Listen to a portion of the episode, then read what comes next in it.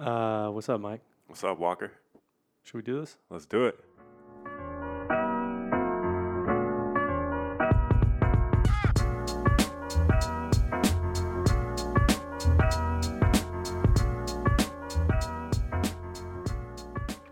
Welcome to Walls Down podcast. Welcome to Walls Down. People make fun of me. I'm Walker. I'm Mike. We're your hosts. I was gonna say people make fun of me for saying Walls Down podcast. They're like, yeah, we know it's a podcast. you don't have to say Walls Down podcast. Man, just do it. It Just say whatever I want. Yeah, it's my. man. It's our show. Exactly. Just say what I want. Uh, what's going on, Mike? How's your week? the week is good. Um, Christmas is approaching. Excited about that. I'm not going home for the holidays, which is uh, something new for me. I'm spending Yeah. it in New York, but I feel good. I don't feel any sort of like sadness or like shame or anything. I'm leaning into that. Like, you know what? I'm gonna do the holidays in New York for the first time. I'm looking for some opportunities to like go give back and like you know be of service. So um, taking full advantage of that. And What are you gonna do, or what are you looking for? so in New York, you have to sign up for like things you want to be of service at. So if I want to do like a toy drive, I have to like do research and sign up for it. You can't just like show up and do it. Like New York Cares? Yeah. Have you done? Yeah, yeah. So I've done some research about that, and Mm-hmm. then yeah, I just need to pick one and like commit. Um, all my family knows I'm not coming back. No one's giving me shit about not Hmm. coming back, so that's cool. Um, and the tickets were just expensive. Yeah. They're like fifteen hundred dollars to go back to LA, and that and that is with a stop with like a with the layover. Yeah. Oh, That's I mean, not a direct flight. so I'm like, yo, I'm not about to pay fifteen hundred dollars. Like, Yeah. Yo, I don't even have fifteen hundred dollars to pay. Well, Christmas in New York is nice. I like. I mean, I've been. i've went and saw my sister in Nashville last year, but before that, I stayed, and I'm staying this year. Um, I actually think I worked on the two when I was two years before that on Christmas Day. Yeah. So, yeah, I don't know. It's uh, it is weird to not go home for it though. I like always before that. I think it was the first time I ever just didn't go home for Yeah. Christmas. Um, but I don't. Th- yeah, no one gave me shit either. There's like makes sense. You gotta Yeah. stay. So I'm thinking about going back in February when it's like brick outside and I hate the weather and I'm like depressed. Uh, if you're not from New York, brick means cold. I Very found that cold. Out, I found that out last night. where it's very cold. yeah. And then I just been reading a shit ton at Yeah. uh, this coffee shop that I go to. And I I was telling you before we got on the show that I love and enjoy. I'm starting to love and enjoy reading. Hmm. You know, I had this like story that I told myself that like, oh, you know, I didn't like reading or Mm-hmm. I didn't read fast enough or you know, I couldn't comprehend the books or retain yeah, the yeah. information and that was like the biggest lie, you know. And all I had to do was just go and sit and just read. Yeah. You know, and what I've learned is that I actually enjoy sitting and reading Yeah. and like I can retain the information. And what I do is like just highlight what I'm reading or what's important to Yeah, me yeah. in that chapter or in that page or in that paragraph. and it helps me retain the information. Yeah. And I've been like cranking out books. Yeah, that. I mean, I'm same way. Like I always, I thought I like hated reading, Mm-hmm. couldn't do it, and I don't know if it was like because I didn't really like school, and they made you read in school, and I hated that, so I just wouldn't do it. But yeah, like, and then I always felt embarrassed that I like didn't read a lot, or Yeah. like people would be like, "Oh, have you read that?" I'm just like, "Nope, Yeah. nope, haven't read that, haven't read that." Yeah. and that we were talking about this before, but yeah, like I also have started reading stuff now. It is interesting though because I mean, this is a side note. I feel like I don't retain. Like I'll read a book and I'm like, oh my god, it's so great. And I'm like, for like a month, I'm like thinking about it, and then like few months later, I'm like, what was that book about? Like I what what was like I read that uh the Four Promises, you know that book, and I was thinking the other day, I was like, I don't think I can remember one of them. Like. I, just, I got that was all that was the main point was these four like sentences and I don't but I was like well whatever I'm sure something like stuck in there um but but yeah so I, I uh Oh, and then last week, not last, yeah, was it last week? I turned nine years sober. oh yeah congratulations Shout out Yeah. to me, nine years sober. Yeah. which is fucking It's a wild. big deal yeah, It's crazy. to be nine years sober and not old. Yeah, that's crazy. I mean, Still young. yeah. What is it? So what? What did it feel like? What was it? I mean, it was just like another day, or to me, it felt like another day because it's like when I turned 29, I was like, oh, like, you know, I'm still in my 20s, but I'm not in my early 20s. Like, and I'm like, oh man, I want to be 30. So like with this, it's like that purgatory year where it's like, oh, I'm nine, Ah. Yeah. and yeah, it's a shit, a shit ton of time. yeah, But like, I'm already like projecting into like, I'm trying to be 10 years sober now. Yeah, you yeah. know, I'm trying to get those double digits. it's like that competitive Yeah. nature thing coming out. Yeah, I want to tell people like, yeah, I'm 10 years sober. I remember, and and again, this is not a sobriety podcast. Yes, I- it is not. Someone I was a friend of mine was saying he was like he was like I don't feel this way, but you know you want to make sure don't make it all about sobriety. He was like I don't think you are, but but anyway, just putting that little disclaimer out there. But Mm-hmm. Yeah. like I remember when I was first got sober, and I was like, I was like. Once I kind of was into it and bought into it, you know, maybe Mm-hmm. before I even had a year, I was like, oh, I want to have like five years right now. Like, I want to be like, and then like when I got five years, I'm like, ah, who cares about five years? I want to have 10 years. like- yeah. and so it is funny how that just this nature of like wanting to be The next thing. further ahead of where you actually yeah. are as opposed to like, just being where I'm at right now Yeah. and like enjoying it. And yeah, I enjoy it. I'm excited. It's I didn't plan on being sober this long. I didn't, you know, even want to be sober this long. Yeah. At points in my sobriety, I was just like, you know, this is part of, you know, the results of just staying sober. yeah, yeah. But yeah, I'm grateful for it. You know, mm-hmm. it's wild to like look back and think like, oh man, I was 22 when I got sober, and like when people would say like, oh, I have like five years, I have nine years, Yeah, yeah. you know, I have ten, whatever. I'd look at them like, how the hell did you get that? You know? Hmm. Yeah. And now when I meet like someone that's new or someone that you know is older than me, and they're like, how much time do you have? And I'm like, nine years. They're like, whoa, Yeah. wow. So Yeah. I'm on the other side of it, and I'm like. The old timer, not you know, like the guy that has time now. And are in your head, are you like, I don't feel like that. Old, like, I don't feel like this person that, or do you? Um, at times I feel like it when I'm around like really, really new people in the program because Yeah. it's just like this the stuff they're talking about and the stuff I'm talking about is like two polar opposites, hmm. and I can relate to where they're at in their sobriety or in life because I was there and that was me at one point. Yeah. And then now I'm just like, no, man, I'm me. You know, I'm like young and still, you know, Yeah. running around, like exploring, you know, Totally. figuring things out, Yeah. making mistakes. Um, yeah, there. I mean, and it's also just even thinking about like, you know, you might talk to somebody who's like just even just younger, whether they're younger in sobriety or they're just like younger. Like, it's like when I think about, we were kind of talking about this earlier. Like, you talk to somebody who's like twenty or whatever, and they're saying something, and I, a part of me is like, oh man, like, oh, like, I you could if you could like see things this way it might really help you have like more peace or you're like Mm-hmm. Yeah. oh man it's like you want to help them feel differently or feel more peace but it's like if i think about myself at 20 or so you know it's like some things you just have to go through You- thing you can't like tell them a secret little sentence that Yup. then they're gonna take it in and it's gonna change it's like you Yeah. just have to live Yeah, to, they have to hit their head against the wall.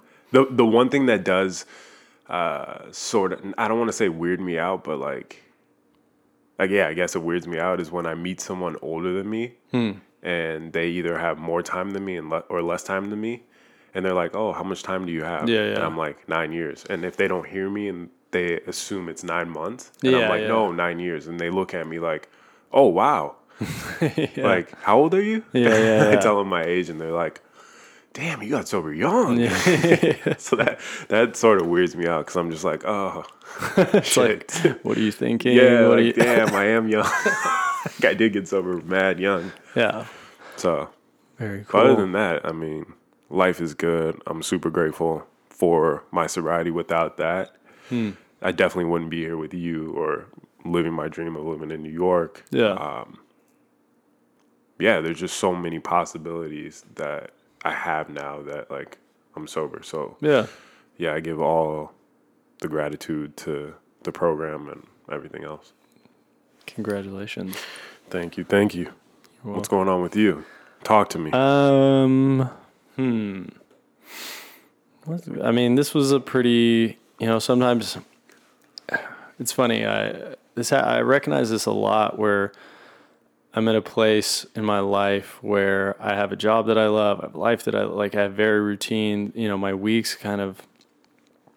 Sometimes they, I sort of like, I'll bl- I'm like, oh, okay, it's Monday, like starting the week, and then I'll just like blink, and I'm like, oh, it's Friday, and I'm like, oh, it's a weekend. All right, what I gotta do this weekend? And I blink, and I'm like, oh, it's Sunday night, like I'm getting ready to go to bed, and it's gonna be Monday, and like, it's like mm-hmm. things fly by and it's like I don't want that. Like I like my life and I want to experience it, but I feel like I'm just like it's like everything goes by so quickly sometimes. Um, and so, so it's funny. Like I try to think of like, oh yeah, I'm about to talk on a podcast. I should think about what happened to me this week, and I'm like, I just. I mean, like I had a couple friends in town, like one who had one I hadn't seen like five years, one I hadn't seen two years, and like that was really cool. But it's sort of just like you know, it's like in your routine, you're just like going, going, going, and so taking that like it is hard. I try to be very like mindful and present and being like, don't like. I definitely don't want to like work for the weekend because I also love my job, which I think that's a part of it. Is like maybe if I like hated my job, Yeah.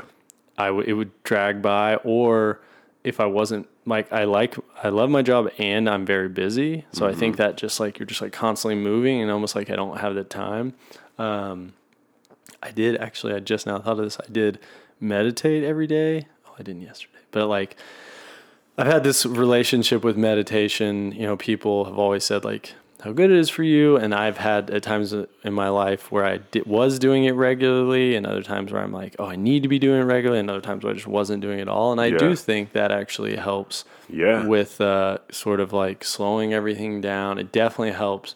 Like sometimes my work can be super high stress, and if I just even take five or ten minutes and try and for me, I think, and for other people I've talked to, I think the um, like a misconception about meditation is that I'm like, if I say I meditate, I'm putting quotation marks, meditate for 10 minutes, that I'm like sitting there perfectly clear minded, floating on a Zen cloud for 10 minutes.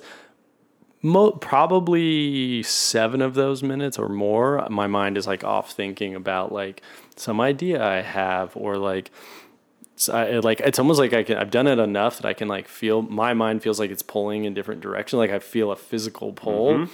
and so and then uh, it's just like the meditation is just the go, like recognize that and go like bring it back to like yeah. Bring it back to your sitting breath. where I'm sitting yeah, Yeah. feeling robe all that and it seems so like what would that do for you like who cares like just doing that like and you're kind of just sitting there thinking but like really it sets my days up where I'm just more calm. Like I can be stressed as hell, go do that. And it's not like I feel like I took a Xanax or something, but I feel like I am just like everything is slowed down a little bit.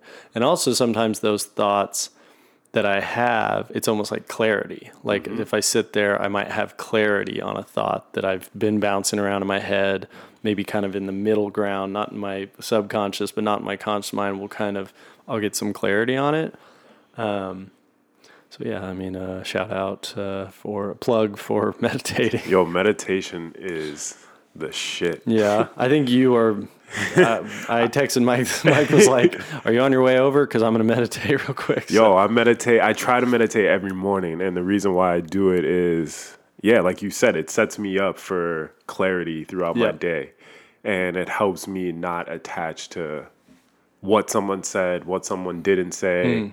uh, what negative thought I'm having, even what positive thought. Yeah. Because I can take a positive thought and go into fantasy land Mm-hmm. and just live there because it's safe in fantasy. oh, land. totally, totally. So like for me, like what I've learned in my meditation practice is just to sit and let the thoughts just go by Yeah, and yeah, not yeah. attach to them. You Yeah. know, whether it's positive, negative, whatever, indifference. Yeah, And that sets me up for the day of not attaching myself to like different things Totally. throughout the day because there's so many thoughts that are going through that you can just get locked Yeah. into. Yeah.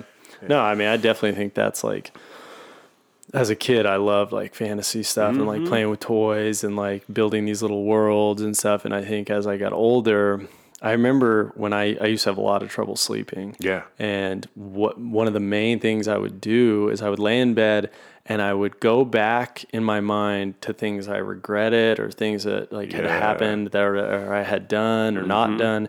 And it was almost like I would it, in my mind I had this magic time machine where I would like, okay, if I had done this differently, okay, then this would happen this and then I would catch up to the present, and I would be like, that's what my present would be like, and it, how different it would be, and then I would go into the, I'd be like, and then and, and I would be like this, so it was like I would do this where I was just like living these crazy, and I remember doing that when I was like in like fifth grade or whatever. Yeah. Like, oh, if I'd started playing basketball when I was in like third grade, I'd be too. like so good now. I suck at basketball. Or if like I'd started playing the guitar, you know, I would be so cool now, and then I could yeah, start a band now. And this is and like it was just like a way to escape whatever I was uncomfortable about Yep. in my present. Yeah.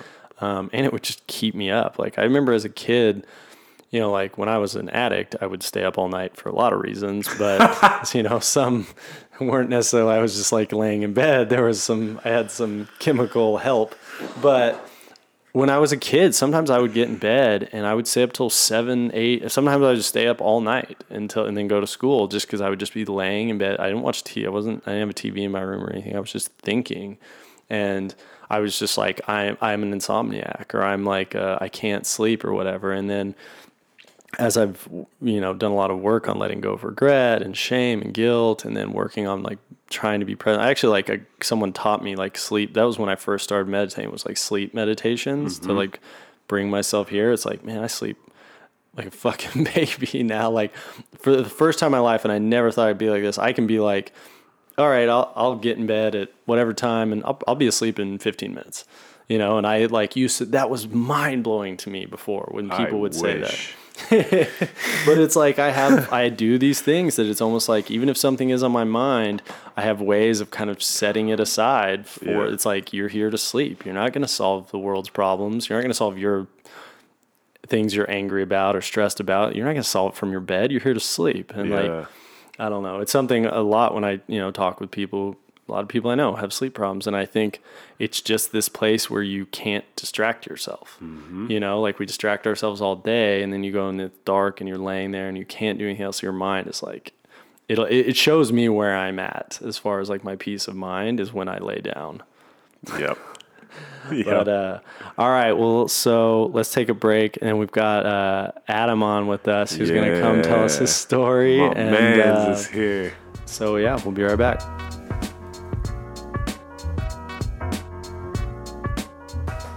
All right, welcome back to the Walls Down podcast. I'm one of your hosts, Mike, This is Mom Walker.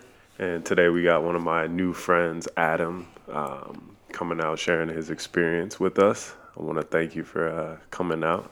Thank you for having me. Let's go. So, so you know, we always start uh, just to share with people. How how do you identify? Um, I didn't. I identify as African American cisgender. All right, all I right. like that. Straight Yeah. to the point. So, uh, what? sorry. What are some of the first messages you remember getting about what it was to be a man? So for me, it was a little different, just because I didn't. For the most part, I don't remember my father. He was there for the first three years of my life, but that's not like really where you retain most of the memory. Mm. So I was really raised by my mother and my grandmother and my sister. She was around too, so it was really a woman household. Mm. To be a man really came from, I guess I would say TV or just like since I grew up in Harlem, just the surrounding area for me. Like I had my uncles with that's what quotes, but for the most part, it was just. I think I grew up in a household where you I empathize more with women, hmm. or I felt like I had more feminine qualities than anything. Sure, sure. Yeah, Was your sister older or younger? sister was younger by a year and a few months. Gotcha. Yeah, so I guess that's like Irish twins. That's called. yeah, yeah. So, what were from from television in your environment? What were some of those things you first remember of either seeing, you know, like whether it was like a direct, this is what a man is, or if because there you were around a lot of women, was it sort of in contrast to women, or I felt like for the most part I was confused because I was the kid that was picked on for from elementary school up until high school, and that's mainly because I couldn't represent myself. I felt like I wasn't able to identify with a lot of the the other boys in this my school. Hmm. I wasn't the bully. I wasn't this really high strung kind of guy. I always wanted to just play games, draw pictures, always just chill, be relaxed. But when you look at a lot of these, especially like things like BET or UPN, a lot of our those movies put just like for black people, they always portray black people as the thugs. The black male is Mm. always the thug, the aggressor. He's the guy who's the womanizer. But for even growing up in Harlem, a lot of the guys who in my neighborhood, we all grew up in that same kind of surrounding with just an all women household because that's one of the things a lot of people don't talk about. We don't have father figures most of the time. yeah, And I think it always it was always a challenge growing up. It was definitely. yeah, Yeah. What was the challenge? Number one challenge was the bullying factor. hmm when I always tried to be the tough guy. I wanted to Yeah. fight back, but it took my teachers. I didn't fight back until second grade, and I remember was um, my teacher, Mr. Zoni. She was like, "Adam, you have to stand up for yourself because you can't keep letting every guy beat you up." wow, And that it took a lot. And I remember when he hit me, I hit him back, and I started crying, and I just kept going. But my teacher, she allowed it because she was just like, Adam needs to learn how to defend himself because Wow. he, if he can't grow up in a world where he's not able to stand up for himself or be afraid to stand up for himself. what an uh, that I mean that's such an intense message to get from a te You know, normally you get this the teacher is breaking up the Yeah, fight or you're yeah. getting in trouble, but to to almost kind of see like not like oh I should and not that she was to say she was wrong or anything but like not that the message wasn't like oh I need to address the kid who is bullying you but to to say to you kind of you need to stand up for yourself. Yep. I think it was just from a long because most of my teachers they knew my mother, they knew me, my family. My mother was very involved in the school system, and they knew they knew how she was raising me and my sister. I was the kind of guy who hugged his best friends. I remember I used to my friend first friend was Jonathan that was in kindergarten. Used to always walk up to him, give him a big hug, Mm. And everybody else they gave fives and stuff. But for me, even to this day, giving hugs is one of the things I use to like identify with people. It's because it it's more. Hug, com- hugs between men are a big theme on this Yo. podcast. a lot of people are afraid to give hugs. Yeah. but I'm like it's like you have to break. I've, I've never had a barrier where I thought hugs were uncomfortable, but other guys, especially in like the '90s, you'll hear slurs like "that's gay" or Yeah. "that's." And I was like, it's just this is how I like to show love for people. It's it's nothing weird with it, but at the same time, I didn't feel the need to. I didn't want to defend myself for those kind of things because I thought, why should I defend myself for being myself, which always felt weird. But my teachers, they really wanted me to. I I felt like since they were so involved, it made it feel like they were family. So them Mhm. seeing me get bullied all the time, they always that was one thing they always told my mother. Parent teachers like Adam needs to stand up for himself. He needs to really he needs to be strong for himself. Hmm. Because my mother, she did fight most of my battles. She, if a kid picked on me, I would come home and I'll say, "Mommy, somebody was bullying me at school. Somebody said something about you," and she was always the strong person for me. She was always my role model of what was strength. Yeah. How would she? What did she model? What? What? How did you see her defend you? She would, she would march. If I said the day before that a kid was bullying me, she would be right on the line with me the next day, waiting to go talk to that kid's mother, talk to the principal, talk to the teacher, because she was. It was unacceptable for Mm. her. She wasn't afraid to. She wasn't afraid to be the the man and the woman in the family Yeah. back in that time. Because Yeah. I feel it's not. I don't even think it's like being a man in the family. I think she was just she took on. I think there's just strong parents, and I think she took on the full strength of being just like a dual parent and just being in one person. And she, I guess she became my hero, really. Yeah. Wow. Yeah. Do you feel like because your dad wasn't there, do you feel like you missed out on things growing up without a father? I think about it these days. I feel like there's some things that I missed out on. Like I may would I have been maybe more into sports or Mm-hmm. would I have I don't know. It's just certain activities I don't feel like I've gotten a chance to do. But then I think about like on my final year of high school, I got to uh, meet so many different role models that weren't that weren't my father, but Mm-hmm. like I I ended up in youth group like in I think 11th grade and I met a guy named Josh Goodwin and for all purposes I think he became my mentor and one of my father figures in life. Mm.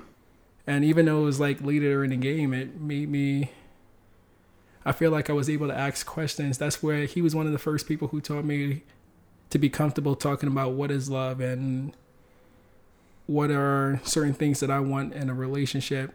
Even not even just like relationship and like your partner, but just also like your friends and everything. Just start to question these kind of things and he was always there to answer.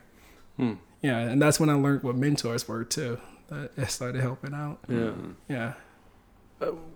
Going back to like when, because that it's such an, it's like a, it's not a beautiful image, but that that idea that where you were hitting the kid and you started crying and you're hitting him, like there's just so much in that that image. So once you did start, you said you started to defend yourself. What was that like as far as as far as feeling? being true to yourself but doing this thing that was being asked of you of like defending yourself you know what i mean it always felt emotional just because that wasn't the only fight I've been in my life. That was the first one just because it's it's so poignant in my mind, but I think about every fight that I've ever had and there was always tears after it just because I never it was such a tense motion. I felt so much anger and I felt so much sadness and it wasn't it was it made me feel sometimes even a little ashamed because I was like that's not me hmm. and I I don't see myself as an aggressive person. I see myself as somebody who's like a gentle a gentle soul. hmm But those situations it felt like I had to do that just because I needed to defend an honor yeah that I didn't even know I have to Mm. It felt weird that yeah, is it honor? yeah Yeah. no i mean we we've talked about that on here and you know as i've heard people's kind of mm, reactions to the podcast it's like I, I i don't know if it is a universal experience but maybe in maybe because i identify a lot with what you're saying as far as this idea like i've also been in a lot of fights and you know we've said like before like as everyone's like you're talking like you know you're yelling back and forth or it's about to happen and then after like i always had like tears in my, even though i was like in my 20s like I have like tears in my eyes and like felt scared and felt i mean yes it is like a lot of emotion going in. Maybe that I, I i like the way you said that like maybe it was for me that it was just counter to who i was but i felt like it was something i was supposed to do or something i like it wasn't in the front of my mind that like wow this isn't me but i'm putting it on but maybe it was like inside me i knew that you know? And so it was this weird so what did that kind of balancing that or, or that thing like what did that look like as far as you in the world like going into middle school going into high school like what did you what were you like? Well, going into middle school, I became I felt like I was trying to become there was the persona of me when I hung out with my friends. With my friends, I could be myself. I remember my group of friends. We were, we were for all purposes the nerds. Hmm. We we played Yu Gi Oh. We played all of these different board games, and it felt good. But in school, if somebody said anything to me, I would always try. That's middle school was when I got into the most fights because I felt like I had to always defend myself, and that's.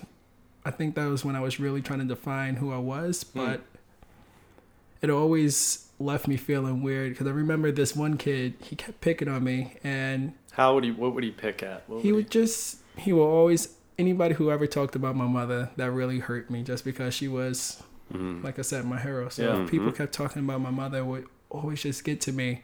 But words, I knew not to hit people because of words. Words are not something to just touch somebody about. But um, I remember he kept going, and one day he took my backpack, and he hit it, and I didn't know where it was for the whole day, and I don't know why that got to me, but on my way out of class, I just started crying in the hallway, and then all of my teachers they came and they walked me out, and they tried talking to me. Then I just called my mother and told her the situation. And that was the one time where I broke the persona where I was trying to become this guy who defended myself and always fought back, but I couldn't. For the smallest thing was the one that hurt me. That was like mm, the one mm-hmm. that it felt like he took something that was it took it was more than a backpack. It felt like it felt like Yeah, he yeah. just he took me for a second. Yeah. Yeah. But it wasn't until high school where it wasn't until high school where I met um one of my good friends, Matthew Boyd, and that's when I stopped trying to identify on what the neighborhood wanted me to be, Mm. but just be myself around all of my friends because those were the only people that really mattered to me for they became my family or the extended family Mm. and I was able to become me. I started noticing glimpses of me, and as I got older, that's when things I started to really become able to just be the loving person I wanted to be, hug my friends, and just like not be afraid to be like, "Oh man, you're looking really handsome today," and all of Mm. those. It feels good to just be able to embrace those kind of things in my life now. Yeah. Yeah. for sure. Um, so as you started, as you, as you started to uh, find your identity and be comfortable in, in that kind of who you were, how did the world respond, right? Like, how did people respond to you? I think in the modern age now, in the I would say in the area that I live in, in the in communities that I interact in, people respond really well to it. It's I feel like this isn't it's definitely not too different for this community, but if I had to go back into like my school, like if I had to visit all of the kids from my school and stuff, Mm. and I had to just start hugging them and just saying, "Oh, you look beautiful today," and I'm positive I'm gonna get a little bit of glimpse like, is he, flirting with me? I don't know. Yeah, It's gonna be a little bit more than what it really is, Yeah. and it's just me just being me. Hmm. But I feel like the world, in certain pockets, the world is okay with it. But I don't know how. I feel like I live in this bubble in New York City where I definitely don't get the chance to see how people outside of the city will react to Mm. how I act, or re, or yeah, how I per, how I portray myself. You you touched on something that I think is really important, and you kind of like had said this before, like there is there is this thing of like, and I and I I- I feel comfortable enough to say that this is more of in, in circles of men that think like everything is kind of sexualized, where it's Yeah. like you know what I mean, Yeah. like everything we do, it's like whoa. what- What does that mean? What are you gay? Yeah. Or are you like Yeah. yeah, like Yeah. Whoa. Yeah, and like that it's such an interesting thing that I don't, you know, I can't speak for being a woman, but I don't hear it nearly as much where like if a woman says to her friend like, "Oh, you look at her," there I I don't think she's like, is she coming on to me or But true, I do agree to that. But even down to like, I think it's different for them because then we sexualize everything. oh, they, s- mhm. Yeah. Like even me, I have to reel myself in sometimes because somebody saying good morning to me does not mean that they're attracted to me, and I have to tell myself, "Calm down, bro." She just said good morning. no, for yeah, no, exactly. Like, yes, like, and, and I'm like, I, I'm definitely not putting myself above anything like that. Like, you know, like making everything, especially like when I'm on the radar for that, like when I'm not in a relationship, but.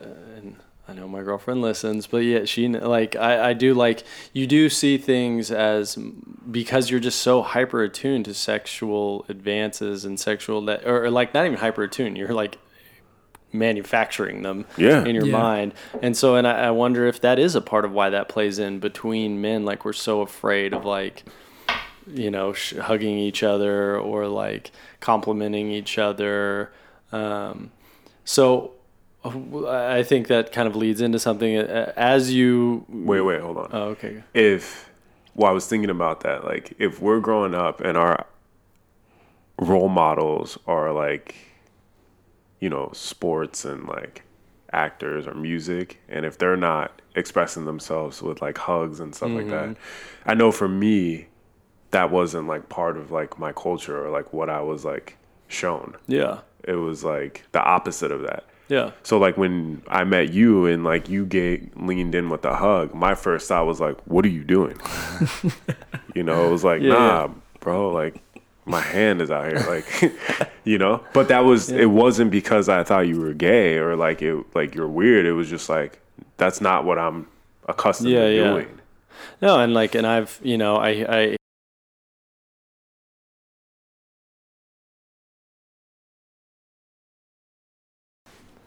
welcome back to Walls Down Podcast. We had a little bit of a uh, technical error there. We're good though. Card got full. I don't think we lost too much. I can't really tell, but uh, Yeah. so we were talking. We were talking about sort of sexuali- sexualizing things and Yeah. um, I, I it made me think about so you said you kind of found your your people in high school and like you could be yourself so in this the realm of sexuality and and, and so once you started to be yourself how did that fit into your interaction in relationships or in you know I started um, like me and Mike. Mike stops into the coffee shop I work at, and one of the things we talk about is love language. This week was Yeah. like what was brought up, That's a new book I'm reading. and it started after um, graduating high school. I started to realize that my my love language is touch. Hmm. No matter, it's not even about um, the gender, but it's more so just like those small intimate touches. They definitely there's something that uh make me feel happy and make me feel like oh this person cares about me so and that's how i like to translate that to other people too so even from like just touching people in the back hugging them and just like just showing them that i care or even like quality time and that's even me and my friends now ariel and alex we spend a good majority of our time i would call them like my brothers or just my family in this family in general but um yeah it's translating well i love it yeah Yeah. When you were in high school, like when you in relationships of has it been? I guess to put it kind of in a stereotype, is it has it been met with like, oh, you're you're a different kind of guy, or like, or is it like, oh wow, this is great, or is it at first like, oh wow, that's a little weird, or I definitely had um like at even at my job, a lot of people were like, "Oh, Adam, we thought you were gay," and I was like, Mm, "Ah, it's whatever." I really usually that doesn't really bother me because it's I'm not really trying to. I don't live a life where I care really much how people identify me. It's more so like how I know myself personally. So whatever perceptions people have of me, it really doesn't affect me too much. And it does bring, uh, especially in like New York City, it does. You have the opportunity to open a conversation about it, and it's. I don't feel it. I try not to. I think one masculine trait that I'm happy, or a hyper masculine trait that I don't have, is that need to feel attacked. hmm. I don't usually get that urge where somebody says something uh, and I'm like, "Ooh, but I'm not. I'm not gay." Hmm. I'm usually just like, "Cool. I'm I'm not, but it's whatever to me." yeah, Like even if I was, it's super chill and yeah. yes, like is it almost seems like a kind of just like comfort and confidence. Yeah, just be I feel like as long as you know who you are one I think some a lot of things or just growing up taught me to defend myself. But I feel like we live in a society where we we spend too long defending ourselves where you should just you are yourself and just be okay with that. You don't Mm. have to defend your it's no honor to defend Yeah, you're honored by yourself. yeah. You keep you've said that like the, this idea of honor It's several times and it's like it's so true it's like there are these things that we like I, I, I attach to or you know like like the idea of like well don't say anything about my mother or don't say you know or like these things.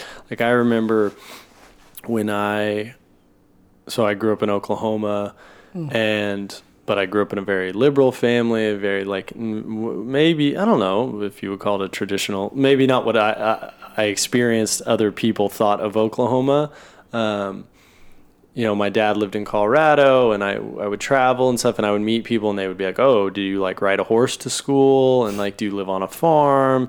And I grew up in Oklahoma City, like a, this normal, you know, sort of middle America city.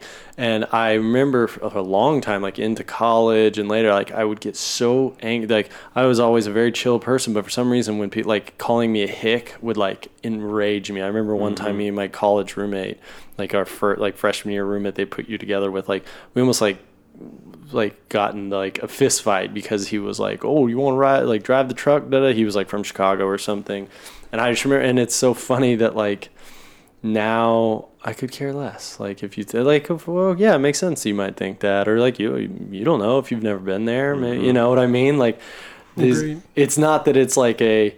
But at the time, the, some of these things feel like I have to defend this idea. Like I, you said something earlier where you said like, I learned, I knew that words didn't. What did you say? Like words don't. Like, have, words don't words don't mean hit. It doesn't. It doesn't entitle. It doesn't actually hurt you. It re- Yeah. even as cliche as it sounds, Yeah. like the sticks and stones stuff, but words actually don't really have an effect. yeah. It emotionally sometimes gets to you, Yeah. and that's okay. And you you can allow that, but Yeah.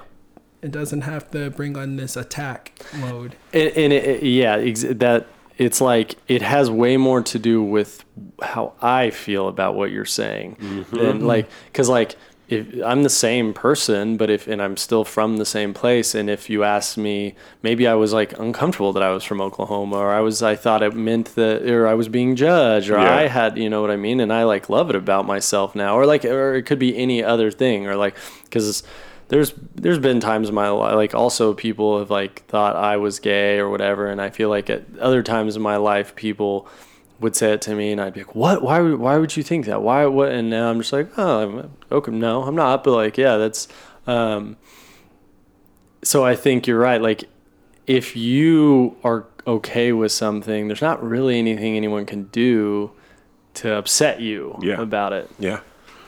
but still like i feel like even um i was reading like this article talking about um it was talking about um black masculinity and it was talking about how it is something as the it's the status quo defined art how black masculinity was. It was something that's been put down on us not just from like our own perceptions but based off like systematic oppression and stuff.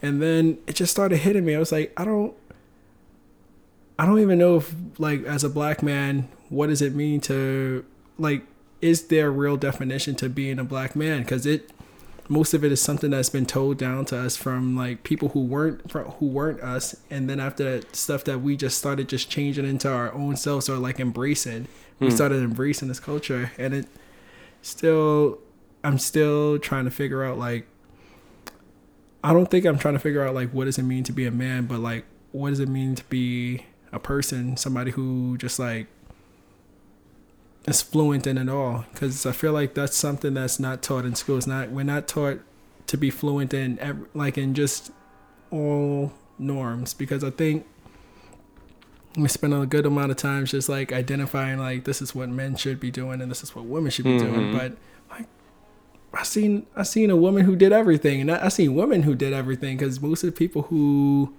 raised like my teachers, every last one of my teachers, I for some remarkable reason, up until twelfth grade, all my teachers were women. mhm. My babysitter, woman. It was just yeah. Even my my mother, my grandmother. I don't remember having too many uncles. It was mainly all my aunts, and I'm like, I'm like these. They were doing everything that supposedly men are supposed to be doing, and they're not being. I feel like those are not the things people talk about. These black women are doing everything that men are doing, Mm-hmm. and sometimes doing it even better. Yeah, Yeah. They so just- almost like kind of uh, from an early age showing you maybe before you had the even words to under, to kind of put into words this idea that like of like kind of breaking those walls the walls down huh but like but like the uh, that the sort of fluidity of it that it's not like you can do this and you can do this and it is mm-hmm. genetically you should be doing this and yeah. No, that's that's all stuff that the people created. It's not something that's written. The there's genetic differences, and then after that, there's the stuff that we've created. Like Yeah.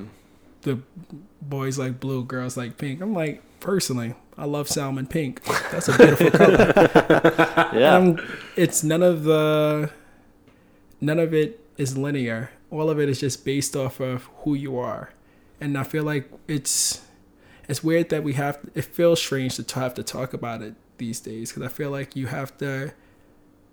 It feels like a lot of people are defending their gender, and I'm just like, I wish the world was just so fluent where we didn't even have to just talk about it. We could just live our lives and just mm. be just be okay with what we who we are. yeah. Yeah, just be us. That goes back to what we were talking about earlier in this week when you went to Uniqlo and you wanted that scarf. Oh, yeah. and the me- guy at Uniqlo was like, that's a girl scarf. And you're like, nah, it's a, it's it's a scarf. scarf. Yeah. How do you even know? It's because supposedly to them a small scarf is a men's scarf, Yeah. and a big scarf is a woman's scarf. And I was like, what? Tell that to Lenny Kravitz. Have you guys seen that picture of Lenny Kravitz like, where he has like scarf a whole beautiful. blanket on? Yeah, I'm like, first off, that scarf is amazing. It's fire. Yeah. And I'm just like, huh. And I, t- I, told, I told him, I was like, no, it's no, it's not. It's just a, it's a scarf. There's Yeah. certain, I feel like we put gender on things that are, it was, they had a whole section, like they had whole two different sections, women's socks, men's socks. and I was like, that thermal socks. I just want socks. What? Yeah. No, that was it on here or maybe this was somewhere else I was talking about this. I, I before I even like started thinking about this kind of stuff and all like led to this podcast. I remember when it was like kind of around when like Axe body spray and all that stuff started coming out and they started having like Suave shampoo for men and I was like that's just Suave shampoo like maybe it has a little bit of a different smell to it or something but it's like just it's like don't use a regular shampoo like some kind of pussy like Yeah. use this is for a man like as if you like have regular Suave you're like ah get this out of here like Yeah. it- but it's and then it works and then you're like oh I, I got to buy new shampoo now because I'm a man and I uh I have to obviously It's all wear- programming. Yeah. It is programming. It's, It's all and it's something programming. that they teach you when you're young, and it, it sells. It sells like hot fire. It Yeah. doesn't it doesn't make sense to me, but Would Yeah. you say they fe- they teach you or they force feed you? I Because it's- at a young age, do we have a choice? we don't have a choice. It is force fed, but I know that's like for most knowledge. That's like I said, if we're gonna, because I know we had this conversation that uh, if you are gonna educate kids when they're younger, one of the classes I think that kids should have empathy. I Yes. think that's something that we we don't understand the concept of I feel, Mm-hmm. and when we hear I feel, especially for like men, a lot of when men when you hear I feel, you feel attacked sometimes, yeah. and I feel it's not an attack; it's a personal. That person is saying I feel like this. Yeah. you have to take it for what it is. It's not. It's not you. It's them. Yeah, it is this idea of like convincing. It, it, it comes almost like this, you know, kind of what we're. I, I hope we're doing on here, and I realize, like, I realize we are in a bubble. We are in all the guests we have on here are from New York. We have our certain opinions, but I know there are people out there that do not feel the same way, like that disagree with uh, the way I interpret. But the whole idea that I've come to on this and the idea of interviewing different people is like, I have my experience and I know how I feel about it and what's mm-hmm. happened to me. Like I can't tell you your feeling about what happened to you is wrong. And I do I think you're so right when you say like it gets it often gets into this defense mode where we're like I hear what you're saying and I have to like it makes me maybe feel uncomfortable or it just doesn't fit into the way I feel and so I have to tell you you're you're wrong. No, like you don't and it's like going back to what you said, like we could all be so comfortable to it would be great if we could just be like, Oh, you feel that way? I feel this way. Like Yeah. feel- that's that's you. This is me. Like I do I see that a lot with th- this is my opinion, but my take on it is like with a lot of backlash towards like gender identity or you know like uh, you know people like we've talked about like privilege and like white privilege, but like I feel like the backlash, the heated back, like you see people like, oh, what the fuck? Like, if you have X chromosome, da, da, you're this. And it's like, I feel like I was doing typing with my hands because I feel like it's so much of it's online. But, uh, but uh, you experience that in person. But I feel like so much of it is because it's, it doesn't sit comfortably in your understanding of the world. And maybe so you want it to not be true or you want to discredit it. As opposed like me it's like you know i fuck up gender pronouns with people sometimes and i get like embarrassed or i'm like ah fuck but and i and i care i want to try and better but my belief is like yeah i'll call you whatever you want. Like if you you feel that way great. Like i i you know i'm i think i've let go of some of that uh I need it all to make sense to me. It needs to feel right to me. It's like if it feels right to you, cool. Like yeah, and I feel like it's even down to being okay with somebody calling you out, calling you out if you're wrong. Yeah, because even my coworker, they pronounce they um, go by they. Yeah, and first the first couple of weeks, I just kept messing up. I messed up countless mm-hmm. times, and they didn't say anything. They allowed me to just like start correcting myself because I would feel embarrassed, but I don't. I sh- I shouldn't feel embarrassed. I should just say, "Hmm, I can get better at this." Yes. Yeah. Yes. I can improve at this. I yes. can do. I can do better. Yeah. Well, and like, and I think, and I'll like, I'll, I'll be like coming from Oklahoma and the space I was in is like very like whitewashed kind of space. And like I know when I like started hanging out with a lot more like people of color it's like I wanted to but, but I was so like scared to even say anything like you know what I mean? It's like even now when I'll be like talking to someone who I know identifies themselves as like black not they they don't say African American or like or maybe like I had a friend in college who was like no I'm not African American like my dad's Haitian like I'm not I don't I didn't but like I'm like can, can I say black? Or it's like there's this weird where it's like someone is telling me how they identify and i'm still have these things of like it's just it gets complicated and it gets uncomfortable and it, but then to shut down and just not talk about it then or not ask questions is easier but it is not helpful. That goes back to what we were saying like in school they should teach communication Ooh. on how to communicate like properly. it's like a, ask questions. If you don't know something ask. But like i mean i get it too because I get nervous too. Like I don't want to mess up, and then there's that shame component. Hmm. You know, like oh fuck, I'm dumb.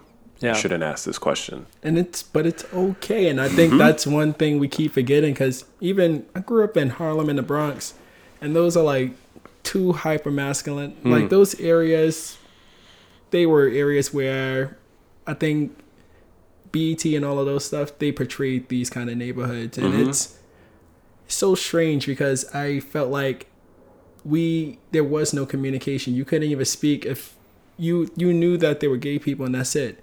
But even down to my mother, I brought her out to dinner one time and we ran into somebody who identified as trans. Mm-hmm. But my mother, oh, yeah. it was uh, it definitely was like a slip of like the tongue, and she kept saying this. She kept saying he, he, and I was mm-hmm. like, oh. I kept trying to point like, stop, stop it, mom. Yeah. And then we had, but the thing is, she is open minded. We had a whole conversation about it, at the end of it because that's one thing I picked up on just living in different and in a different neighborhood. Just communicate about it. Me and her, we just talked about. it. I was like, that person identifies as she, and you have to just accept that. Hmm. And at first, she was like really against it. She was like, "But I don't understand why." But but and I get it because sometimes it is a generation that she comes from where yeah. mm-hmm. it's it's set in for her is like set in stone. But yeah. she was she she did take it in it was hard forcing communication, especially on a person who who was who is set in her ways. It's it was a little difficult. I think that's the first what you said, that's the first step. Like change, accepting that change is gonna be hard and uncomfortable. It's gonna be uncomfortable. Ooh, yeah. But yeah. but that doesn't mean that it's not possible. Hmm. It's definitely gonna be uncomfortable. And you're gonna slip up. You're gonna make mistakes. Mm-hmm. But that's okay. Mm as long as you're committed to like you know you mess up it's not the end of the world yeah.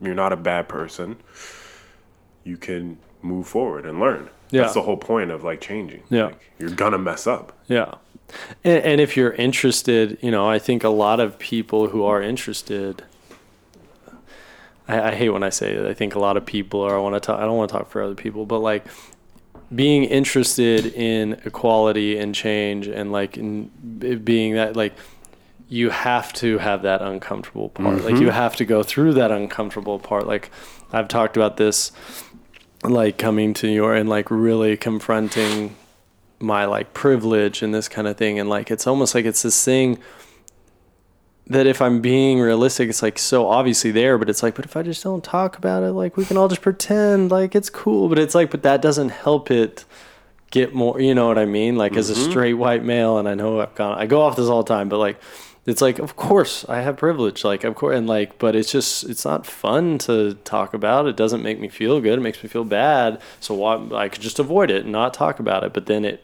if I say I'm for equality, I have to be uncomfortable. Mm-hmm. So, oh, this is good. This is you know we could talk. Let, let's um, let's take a break and then we'll uh, come back and do some questions. Nice. All right.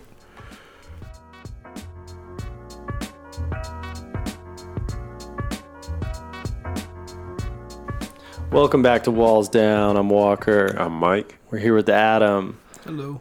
Gonna do uh, do the six questions. Um, I'll start. Do you have them memorized? No, I have it right here. Oh, where? Uh, But the sixth one is all right. I'll start. The first question: When are you scared? When am I scared? Hmm. When I'm working on projects, I start to question what am I doing or is it worth it? Or even like where am I going to be in a couple of years? I start to have like a lot of irrational fears of like the future. Hmm.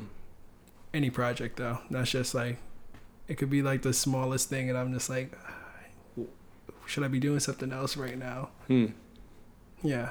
Yeah. Like question, just second guessing yourself. second guessing myself and just because I have like a lot of dreams that I do want, and I never know if what I'm doing presently is gonna help me get to my dreams in the future.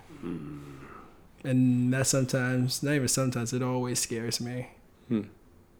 And it makes, I feel like that's when I get a lot of anxiety and I start to just like, I have to push past like a lot of the depression that starts to sink in from there too. Because once I start questioning myself, it's like all of the voices in my head it just starts trickling down at that point so i gotta usually I'm scared of myself usually Hmm.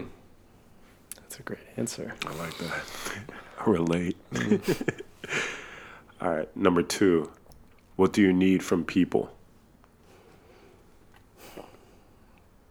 just their presence i feel like i try not to ask too much of people just because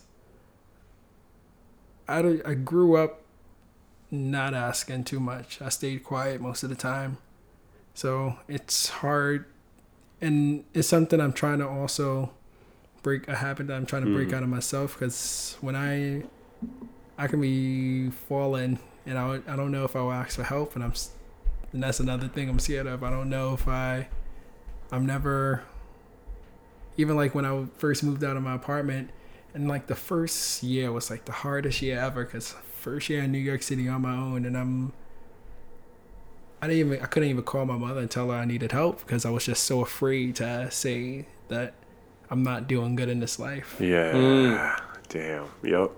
and i was like am i gonna just look like i, I can't handle it Mm-hmm. or if I'm weak. And that's irrational. That's like it's crazy because I should be asking for help. Do you think that ties into like the, our masculinity? Like, Oh, for sure. like I'm a man. I should have this all figured out. Yeah. How am I? If my mother can do it, why can't I do it? Yeah. Hmm. It's that's crazy to me. But it's good to have people in the same kind of struggle. That's the one thing about living in a city. You look around you, and it's not just you struggling. I think we all try to struggle silently. Yes. but the thing is everybody's still struggling you know it you have to just keep that in your mind too because a lot of people just it starts to once you start letting the voices get in it's always just oh my god i'm the only person in this world going through this right now how is this possible and it's, it's it is impossible. That's that's like the question you ask yourself. The question at that point: How is this possible? And Mm. you're like, it's not possible. You gotta sometimes respond back to yourself. It's not. Everybody is. Everybody struggles. It might be a different struggle, but everybody's struggling. You gotta be okay with that. Yeah. Yeah, I, Did that hit home for I you? hope I can, yeah, tell myself that. I I forget that too. Um, number three, when do you feel hurt? when that's a hard that's a good question because it even um this week one of my best friends misha me and her right now we're taking a break from being friends and that's just because i haven't in this last year i think i've definitely i definitely feel like i've become a little bit more selfish with my time and it's more so i spend i spend more time either with myself or with um like my friends Ariel and Alex, and I forgot to connect with her. Hmm. And we got into a lot of arguments just because there wasn't any more communication between us. Because she is somebody I consider my sister, and um, she hurt me this week though, because I cried when she was like, "You're not a good friend." It was just like a lot of that, and that was one of the one these it's many times, but this is one of the times this year where I felt like I didn't hear, I didn't empathize. I didn't say, I didn't, I saw her say, I feel like you're not a good friend. But instantly I felt like she said, you're not a good friend. And instantly I felt attacked. And I was like, how am I not a good friend? Do I, mm, Yeah. I even, I ended up calling off of work just because I felt, I was stressed. I was crying at home. And I'm like, my one best friend told me that I'm not a good friend. Hmm. And I think if somebody questions my character, that's when it feels, I feel hurt. I think that's my weakness right there. Yeah. And and I guess that does go back to like my middle school thing of trying. I had to build that kind of concept of defending my honor, but you, for the most part, I'm okay with it. But it's when my character is questioned. I think that's when that's an armor that nobody can really see, and that's the one Yeah. thing that pierces. Hmm. Yeah. Yeah. Oh, there you go. Sorry. There you go. Uh, number four. Who intimidates you? Who intimidates me? Hmm. I'm gonna say my sister. and it's more so because, like I said, we're only a, a year and um, a couple of months apart. But I feel like me and her this year, our relationship is since high school or since when we were younger, we weren't we always got along when we was at home. We had our fights like every other brother and sister, but we outside of that we never hung out. And once we both graduated high school, we I could feel that our relationship changed, and we trying we began trying to become friends. This year's definitely been like a rockier year for that, and it's more so because I don't know how to be friends with my sister because I feel like I don't really know her to the extent that she wants me to and I feel like I I'm intimidated mainly because I can't I don't know if I can live up to her standard of what a big brother is supposed to do hmm. or be because I don't know I don't know I don't know what a big brother is hmm. really. I feel like for the most part she had her own. We were never it was never a point where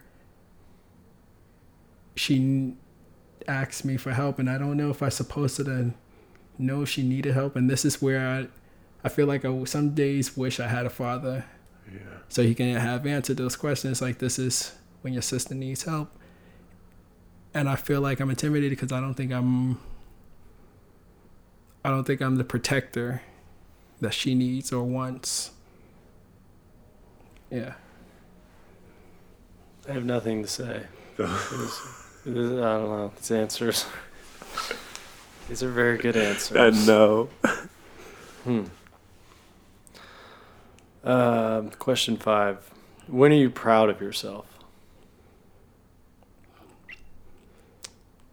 when my projects circle around my friends. I feel like it's easy for me to like come up with like things like I bake. I don't bake, but um, I wanted me and my brother we started this pastry company, Fire. and but I wanted to make sure this was one of the projects where I got to work with people other than just myself because I usually do like video editing kind of things, and that's cool sitting by myself doing the editing, but it is lonely. And I remember the first night we baked together. It was on June 23rd, 2018. And that was I felt so much happiness and just those it was long it was a long shift too, but I could only keep smiling because I was like I love the fact that we shared we was just sharing jokes and just smiling. Hmm. And it made me I felt super successful in that moment. I felt proud. I felt like this is my dream. I just want to help my friends Yeah. achieve, do things that they love. And if I can be a supporter in that or just any form of advocate, even this week I called my friend Jaren. I was like, Jaren, he wants to, he does music. He's doing his own thing. He's already doing pretty well. I was like, I want to give like one day to you because he, when I first started doing video projects, he came in and he, um, he he always offered his time for free. He was just helping me out with everything, and I said, I want to repay you back now. How can I offer my time to you? And I just want to. He was like, Oh, we can. I would love if you did videos for me, and I'll make sure you get paid. I was like, Dude, it's not about the pay. It's about you. That's like more than. That's more than enough. It's him. It's my friends. My friends are. That's that's that's all I need. I think. Hmm. Yeah. Like, mm, yeah, it's interesting. Like the pride of, it sounds way more about connection, like the success of connecting and This- being with someone. The success of connecting, but It's that quality time. the quality time in the building. I feel like even this year, one of the arguments for my sister, we me and my sister had is that um, I've distanced myself from the family. It is because I think I try to justify it, but in my head, I know I'm trying my hardest to build something where I don't. I do want children one day, and I don't want them to have the same struggles that me and my family had growing up Hmm. but I also want to make sure that my family, my current family, my mother, my sister, that I can take care of them when I'm older too. It's I want to make sure I can take care of everybody, and it's not to be the male. It's to give back to the one person who was my hero growing up. Hmm. Mm. I don't think I feel like you don't need to, man or woman. I think you you want to give back to the person who who just who helped you the most. Yeah.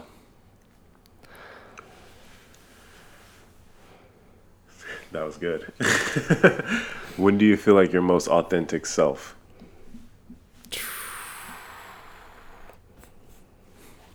Hmm. Most my when do I feel like my most authentic self? When I'm traveling with my two, I would say my two best friends, Ariel and Alex. When I'm with them, most of the times we spend most of our days laughing about stuff that I know other people will be like, "What? What are you talking about?" But it feels like the time doesn't exist. It's like we're just all in a room and we're just living life Hmm.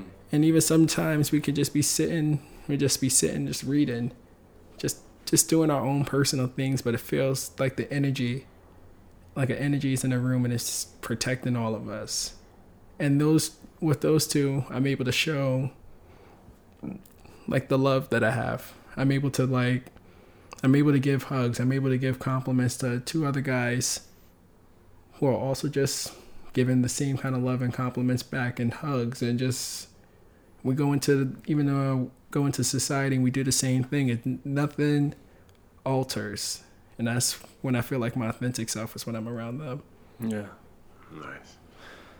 Yeah, we've had uh, other people talk about like it's it's around certain people when you you know like that brings out the truth in who you are, and those are the people that help you feel authentic. It's crazy because when on the first day we did the markets for our pastries, uh, invited my mother and she sat with um she sat with me the whole day. I was like, whoa, my mother came out here and sat in the cold rain with me the whole time. And all of my friends showed up, and Ariel and Alex came, and that's when I became my authentic self. Mm. Even in front of my mother, And she came to me and she was like, Adam, this is like the happiest I've seen you. And I was like, this is because of these people. All of these people are they bring they bring Adam out. Hmm. Yeah. I felt that. Yeah. uh, all right. Well, so thank you so much for being on. Um, Ah, thank you for having me. It was it's amazing. Y'all should see this light in here. It's crazy. Got the Uh, vibes going. is there anything you know you want to plug, or any you know anything people should, you know, any of the projects that people could support? um, I feel like it's nothing. I don't really want to say um, sell myself, but I say So you can. no. What? Um, I think uh, ultimately, ultimately, I think I want to just leave off with most of all of the concepts that we have in like uh, our life is social construct, and it's up to us to just like build our own realities. There's no all of these things that people tell us does not matter, or even the stuff that people tell us to identify by. It doesn't matter. Whatever you identify by, or whatever we, who you feel you are, that's it. And you can just tell people that, and it's up to the people to just. And I feel like if you run into a real empathetic person, they'll call you by whatever name you need, Hmm. which is it's honoring. It's beautiful. I'm on. I plug that as well. I also plug that. Uh, all right. Well, thank you everybody for listening. Um, like we always say, uh, if you if you uh, want to get in touch with us, uh, or if you want to be a guest, if you want to, uh, we, we were actually talking about, uh, you know, we'd love to have somebody on here who feels differently, has different. You know, I, I realize yeah. that we often kind of all share even though there's all these different stories we kind of share the same way of thinking but if you if you hate listen to this podcast and you live in the new york area and want to come beyond come on Please. love- like that, we're not going to argue with you we want to hear your opinion and your story um, so that being said if you want to get in touch with us it's uh, email us at wallsdownpodcast at gmail.com um, uh, wherever you're listening if you know subscribe rate it review it all that helps um, and You can follow us at Walls Down Podcast on Instagram. there's yeah we say it every week there's nothing on our instagram we are not good in i mean follow it if you want Yeah. I, I don't literally i don't even think we have like the We have no main pictures. picture Yeah. we don't even have like our all right we, we're not good at the social media part of it. Uh, but i will say if you are good at social media Email us. if you want help us. But no what more so than rating it or reviewing or whatever if you like this and you want other people to hear it please share it. Share Yes. you know post about it on instagram a favorite episode or whatever because that's really how people are going to hear about it and hear it. And you know we're, we're we just keep doing it but it is also you know if uh, if you want other people to hear it let them know because we suck at letting them know thank you everyone for listening Thank you again for coming on. I really appreciate Yeah. you Ah, thank you and the friendship we are was- building. Ah, I this was appreciate beautiful you. today. I loved it. That's- i love it all right bye everybody Peace. Bye.